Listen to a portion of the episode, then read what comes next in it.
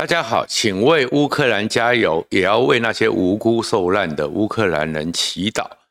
今天呢，我们要谈一个比较严肃的议题，就是关于乌克兰。当然，我们知道之后，在布查，在整个乌克兰慢慢反攻回去的时候，真的让我们看到了人类的一个悲剧，人类的一个惨状。原来我们常常随便讲的战争罪、反人类罪，整个战犯竟然是这么的恐怖。这么让你不忍卒睹，所以呢，我们来谈谈这样一个战争罪。但是呢，我们也不是，我也不想在这边再去细述，好好的去讲一些那种惨状，而是事实上，这个战争罪、反人道罪，在这一百多年来，一直是人类文明一个重要的课题。而这个重要的课题，你也会发现说，如果人类没有真正的好好的去做反思，百年来都一直有这些状况，而这样的状况在现在人类包含社会秩序、包含强权组织、包含政治制度之下，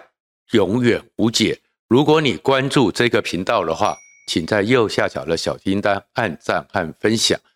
整个乌克兰进入了四十几天的战争，乌克兰在这个全民皆兵的爱国意志和保家卫国的情操之下，逐渐的反攻。当然，普丁呢还不愿意认输，所以这场战争包含美国的参谋长密利，还有苏利文，恐怕包含连泽伦斯基都预判，恐怕要打很久，甚至密利用的是以年为单位，所以乌克兰的悲剧，乌克兰的闯状可能还会很多。而在这里面的悲剧里面呢，我们会看到了两类型的惨绝人寰的画面。第一个，像马利波，像哈尔科夫，像很多的城镇。在这个整个攻击占领的过程之中，在战火炮火之下，本来繁荣的都市，本来是安居乐业的地方，都化为废墟。这是一种。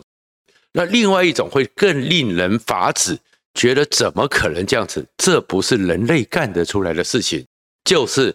俄罗斯军队占领之后，那种行刑式的烧杀掳掠。那种透过恐怖的杀戮，想要制造恐惧气氛，作为一个镇压的手段，这个就叫做反人类罪。那当然，如果现在从这些状况出来之后，法德、瑞典都受不了，驱逐了俄罗斯的外交官，整个拜登继续出来讲，普丁就是战犯。可是泽伦斯基看得很清楚，他知道说，光喊这些呼吁是没有用的。你真的要想办法让俄罗斯、让普丁到了国际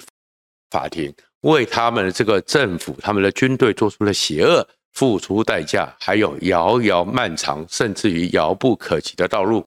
所以泽伦斯基呢，在对联合国一个演说的时候，他讲的其实很具体，他警告或者是他呼吁联合国一定要沉重的去面对这事情，要么是做点行动。要么联合国就干脆解散算了，因为对于普世价值，联合国可能再一次的证明它无法去落实贯彻普世价值，捍卫人类尊严和人类文明。因为在整个联合国的理事会里面，常任理事国这样不合理的设计，就有俄罗斯，就有中国，只要他们继续护卫，都追讨不下去。而事实上，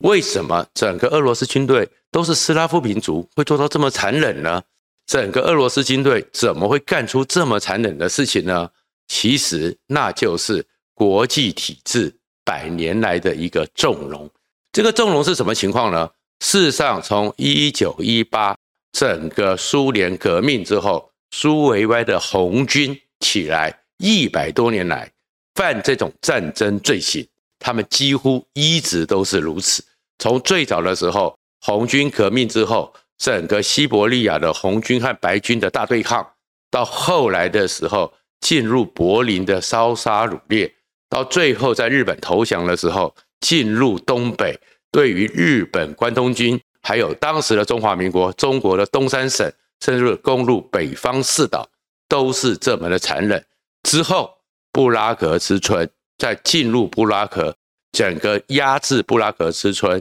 侵入阿富汗，到整个苏联解体，俄罗斯的车臣，俄罗斯的哈萨克，都是干这样的事情。但是从来没有人谴责他们，从来没有人真正的敢站出来，因为大家整个国际的强权其实都非常的相悦，都当作没有这回事。而事实上呢，整个不只是国际上会纵容他们，整个俄罗斯、苏联都有这种纵容的传统。当一九四四年、一九四五年，整个盟军大反攻，轴心国溃败，苏联首先攻入柏林的时候，其实后面在几十年的资料里面，整个在德国当时的东西德，整个希特勒占领的纳粹区域，至少就有两百万个妇女受到红军的侵扰，然后光一个柏林攻进去的那几天之内，目前至少有名有姓列载在西德政府的官方档案，在柏林就有十二万名的妇女受到这样的侵扰，然后当然还有去抢劫的、掠夺的、行刑的，比跟布查所看到的状况同样残忍的状况都有发生。当时这些军队在做这些事情的时候，苏联有派进柏林的一个行政长官。看不下去，打了一份报告给了史达林。史达林呢，和整个苏维埃政权的高头高官们看到，也觉得说，他们没想到怎么军纪这么涣散，怎么会是这样子？叫了他们的情报同志贝利亚进行了一个报告，而贝利亚也写了六十几页的报告。真的，俄罗斯红军、苏联解放军。真的就是这样的残忍，这样的低俗，这样的非人类。可是最后，史达林讲了一句话：“我们不能让红军的光荣蒙上污点。”那任旁人士认为说，这样应该就要去彻查嘛。结果整个史达林是遮掩，当作没有这回事，当作这件事情没有发生过，所以就是纵容。那这种纵容之下。所以这就是整个从莫斯科的传统。所以普丁现在也否认有这些事情。中国这样一个跟普丁是孪生兄弟，也开始在他们的官媒里面说，这个都是美乌所报道的，这个是故意丑化俄罗斯的。他们都是同样的纵容的心态，因为他们认为说，他们的政权是靠枪杆子，如果让枪杆子觉得不舒服，枪杆子觉得被受到了调查。枪杆子可能会反对他们，这就是整个状况。而当然，全世界也一直没有办法，是因为全世界除非你真的攻入莫斯科，逮捕了普丁，不然在联合国这样每次开会都是空洞的状况之下，所以泽伦斯基讲的，要么解散算了。可是我们正深层来讲，只有是这样一个状况吗？事实上，你去翻开人类过去的历史，这种一个在战场上。血腥残暴的事情都真的非常多，这里面有个核心的关键，就是人类在文明开化到现在为止还没有办法去解决的问题。因为你在对抗的时候，你在战争的时候，你一定要敌我分明。所以在敌我分明之下，一定要做一个心理上的认知上的洗脑，而这认知上的洗脑就是敌人是他群，我们呢叫我群。所以他群和我群一定要越来越壁垒的分明，只有这样壁垒的分明之下，真正在面对面的时候，我才能够奋勇的作战，我才能够绝对的不会害怕，因为你是人类同胞，我才会开枪，我才会拿刀子出去，在战场上是如此，在对抗上是如此。可是我群和他群弄久了以后，在不断的洗脑之后，就会产生我群才是人类，他群是非人类。所以，如果他群是非人类，你们就不是人类。所以他们在执行这种过程的时候，如果你是强烈的，永远在宣导我群他群，做一个绝对的分裂，把人分成了不同的种族的时候，不同的种类的时候，就会有这个状况。然后，当然我们在政治上有很多时候也是政治上的纷扰，强烈的我群他群。而整个红军呢，和中国解放军都自称他们的任何的攻击行动。说解放，解放本身就带有我是救世主，我来拯救你们的，所以救世主就有审判的权利，审判的权利就可以到达生杀予夺，所以其实是一种征服者的高傲，但是用了解放这两个字眼，所以其实听到解放军，你要感到害怕，因为他们是高高在上的侵略者。而这样一个种族的我群他群，到了全世界，你就会看到说，在一九九二年的时候，南斯拉夫就有种族的清洗，在南斯拉夫分裂之后进行了内战，在波斯尼亚那边，因为我觉得你们这个族群的信仰不对，虽然血统一样，但是你们信仰不对，所以就产生了一个那样一个大清洗。而这样大清洗之下，甚至开始叫做种族清洗。而种族清洗是什么状况呢？就是你们这一代已经不是人类了，但是你的下一代，我要把它回归正常，他们认为的人类，所以才有那个种族清洗、大规模的性侵，因为他们要让这个被征服的下一代都是他们的子民，所以这才会有种族清洗，然后甚至于会有种族灭绝。而种族灭绝最残忍的就是一九九四年。卢甘达的大屠杀，短短一百天，八十万人就被杀害了。后来继续内战，最后的统计资料是百万，甚至有人说是两百万。那为什么呢？所以有很多时候在政治宣传上，在政党对垒上，你我群他群分得越明确，那是很恐怖的。整个卢甘达呢，当然有复杂的种族问题，有胡图族，有图西族，而胡图族呢，基本上是在政治上，在广播上是文化上比较强势，而图西族呢是在经济上、社会上比较强势。结果在那一年的时候，胡图族的独裁者总统坐了飞机突然失事，结果就过世了。而过世之后，胡图族的那些宣传工具，当然一定会讲说是对方干的，就用阴谋论出来。而阴谋论的时候，所以有部电影叫做《卢安达饭店》。一个知名的广播者常常做政治宣传的，就像我们台湾的某些名嘴一样，所以我常常讲话的时候都很注意，不要把它走到极端去，就开始去指控这就是图西族干的。然后最后他讲了一句话：杀掉图西族。没想到这个广播一出去之后，因为它是强势广播，是主流媒体，真的胡图族就拿起他们刀，拿起他们枪袭击图西族，短短的一百天杀掉了图西族八十几万人。而残存的图西族跑到了乌干达，在乌干达种族比较接近，乌干达那个独裁者又扶持他们之后反攻回来之后就再杀，所以这个东西我群他群的区分就会杀成这么的残忍。好，那我们就说这些地方是不是因为他们文明没有开化，是因为他们文明比较落后，文化程度比较低落，所以他们会干出这些非人类的事情？可是为什么这百年来在哲学界、在思想界、在历史界、在文化界、政治界，一直很关注战争罪、人道罪。他不是只在追究这些罪行，而是人类其实有卑劣的基因。而这样的卑劣基因，我们有没有办法真正的把它给控制住？真正的让它可以升华、可以改善，才是关键。为什么会讲这个？因为大家永远都不能忘记最残忍的整个战争罪。反人类罪，整个战犯就是希特勒纳粹时代那一个集中营。那个集中营在短短的三四年之内屠杀掉了六百万人，而那种屠杀最恐怖的，竟然是工业化的屠杀，完全是绝对的理性、绝对的工业化、绝对的效率，而且参与者是基本上都是社会的精英，有医生，有律师。有哲学家，有大学教授，有生物学家，有教师。你听到这些人在社会上不是都是已经很文明的吗？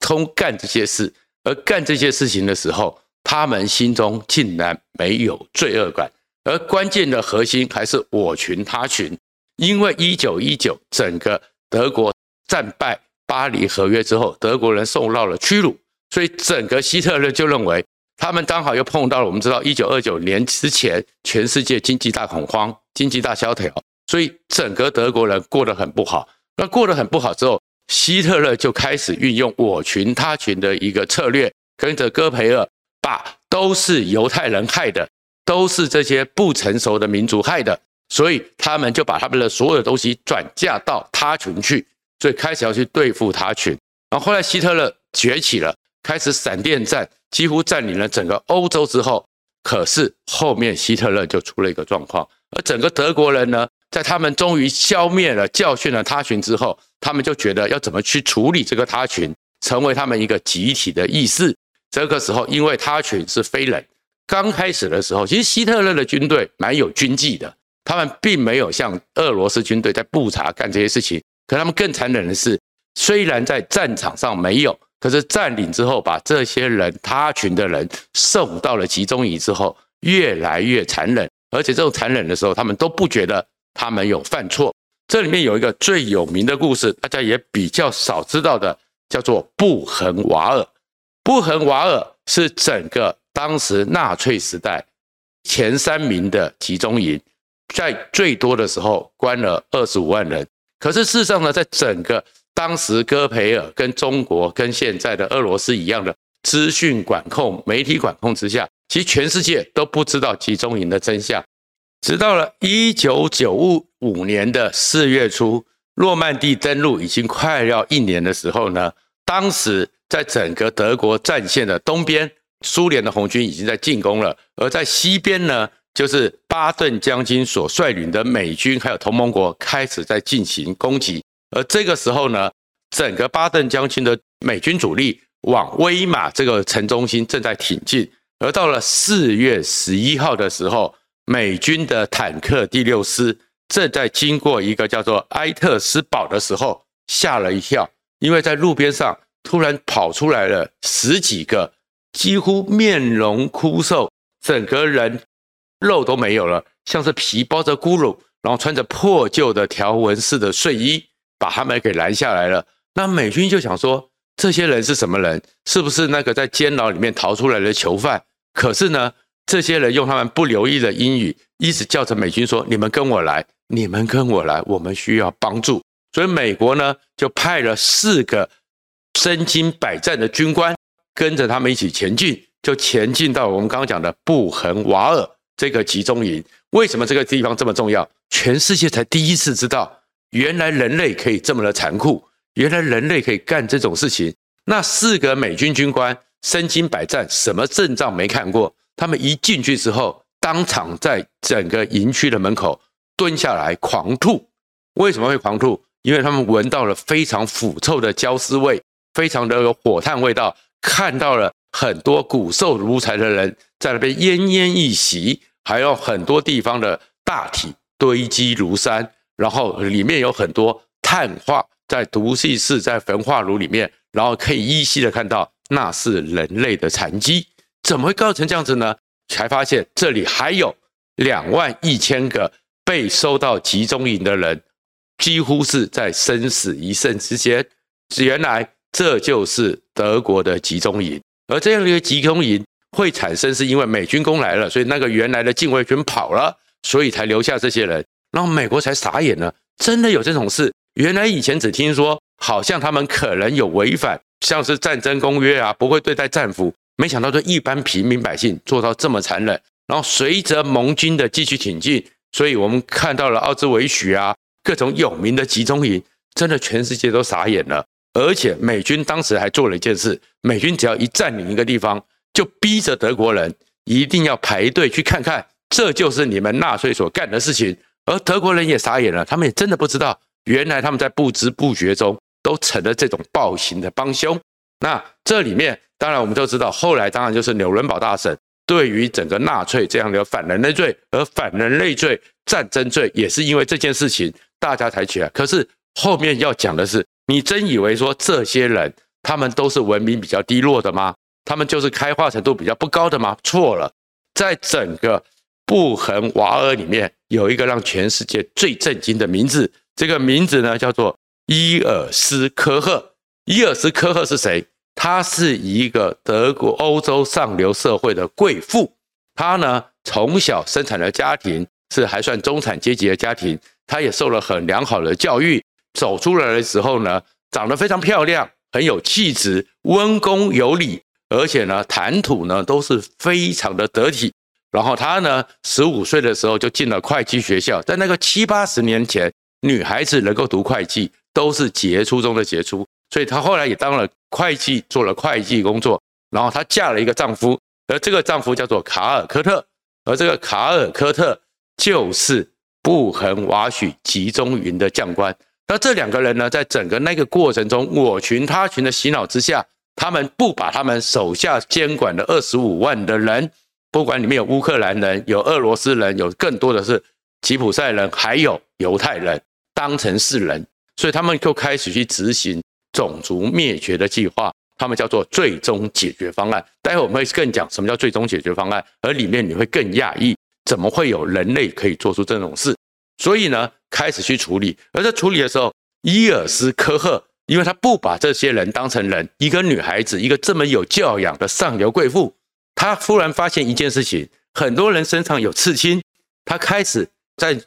这些集中营的犯人里面去巡视，看到有漂亮的刺青，这个人就会被列为最终解决的对象，然后把他的刺青割了下来，做成皮革。然后我们就知道，如果大家去看二战历史，所谓的人皮灯罩、人皮钱包，就是这个伊尔斯科赫做的。他在做这种事情的时候，这么一个有教化的高级贵妇，完全没有罪恶感，而且他做出来的东西还在整个欧洲当时的上流社会大卖。所以你就知道说，人类之所以恐怖，就在于我群他群。那我们刚刚讲的最终解决方案。当整个希特勒他们开始呢，最早的时候就是有点像是所谓的抽水马桶的一个逻辑。我攻下一个地方，我很讨厌这些没有生产力的人，我很讨厌这些犹太人，就他们可以集中管理。所以刚开始只是集中管理，可是随着战争的扩大，资源的紧绷，所以呢，开始要喂他们吃，很麻烦。那我们要想办法，所以他开始希特勒他们的最终解决方案，这些非常优秀的工程师、政治家。开始讨论用什么方法能够解决掉他们。其实这里面就好像过去的时候白起杀俘，项羽杀俘一样，就是我们的粮食不够，让他们不要浪费我们的粮食。刚开始用枪决太慢了，而且浪费子弹，这都是记录上的字眼，不是我讲的哦。再过来呢，他们开始呢，希姆莱就想到了，就开了几辆卡车，然后在排气管那边把二氧化碳切到卡车的车厢里面。用人造的毒气太慢了，最后就是一个万湖会议，就是我们知道有名的毒气室。好，可是这毒气室当时总共监禁了一千两百万人，你怎么在这种方法去处理掉一千两百万人呢？所以他们就开始让全世界震惊的非常有效率的组织工业化的能力，开始怎么去运送这些人，怎么让他排队进去，怎么把他们处理掉之后，怎么的。立刻的移出来就进行下一关，而这里面的一个最有名的人物就叫做阿道夫·艾希摩。阿道夫·艾希摩他后来在二战之后逃到了阿根廷，那是另外一个故事，说是阿根廷摩萨德万里气胸从阿根廷绑架回去。可当阿道夫·艾希摩被绑架回去的时候，美国一个犹太人。一个非常重量级的政治学者女孩子，叫做汉娜·厄兰，受到以色列政府去观赏、去监看这一场世纪大审判。她傻眼了，因为这个阿道夫·艾希摩，我们都以为这样是一个人魔，可是呢，他形容猥琐，矮矮小小，讲话呢非常的温和。然后呢，去调查他的背景，他在家里是个好爸爸，是一个好丈夫，从来不出轨。是一个非常关心子女，而且爱护小动物，还帮邻居整理花园，一个几乎是新好男人。他怎么会干这种事呢？原来这个东西就是，当你在一个我群他群洗脑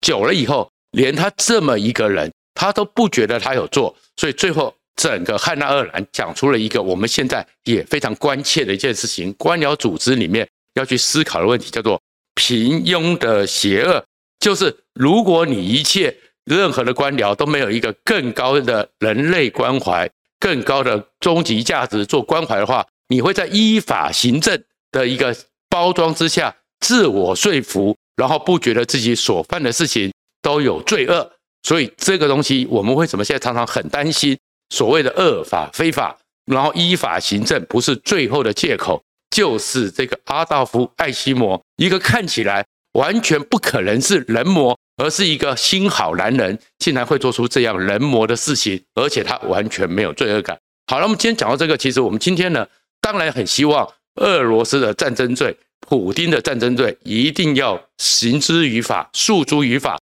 最后要给人类一个公道。可是我们从刚刚讲的这百年来的这样一个战争罪、反人道罪，不管你是南斯拉夫，不管你是卢安达，不管你是希特勒、俄罗斯、东北军，这么多的状况里面有最重要一点就是人类，我们其实都是来自于肯亚大草原三百万年前露西祖母的血缘，大家都是兄弟姐妹。不要在政治上的宣传里面动不动的就分成我群他群，因为我群他群之后敌我分明，洗脑久了，你真的不自觉的就会像是刚刚讲的那个人皮夫人，就会像是艾西摩一样，完全不知道自己正在走向毁灭人性的边缘。而为什么要特别提这件事呢？因为刚刚讲的这些政治力量都有一个核心，他们都是源自。类似苏联的希特勒的刚性政党，刚性政党为了要展现力量，一定会集中思想，集中思想做一个贯彻的文宣。而我们要警惕的是说，台湾的国民党在中国的时候是模仿苏联的苏维埃刚性政党，所以它的结构、它的运作方式跟共产党也很像。而民进党在民主化过程中也没有学会。英美的 soft 软性政党也是学国民党的刚性政党，所以我们在看到很多梗图的时候，虽然就选举政治互相攻防，可是你看到一些基本上已经开始走向仇恨、刻意分化、我群他群、我是人他不是人的这样的文宣洗脑词，这样的认知作战，我们一样的要针对他们，跟针对中共的认知作战一样。充满警惕，谢谢大家。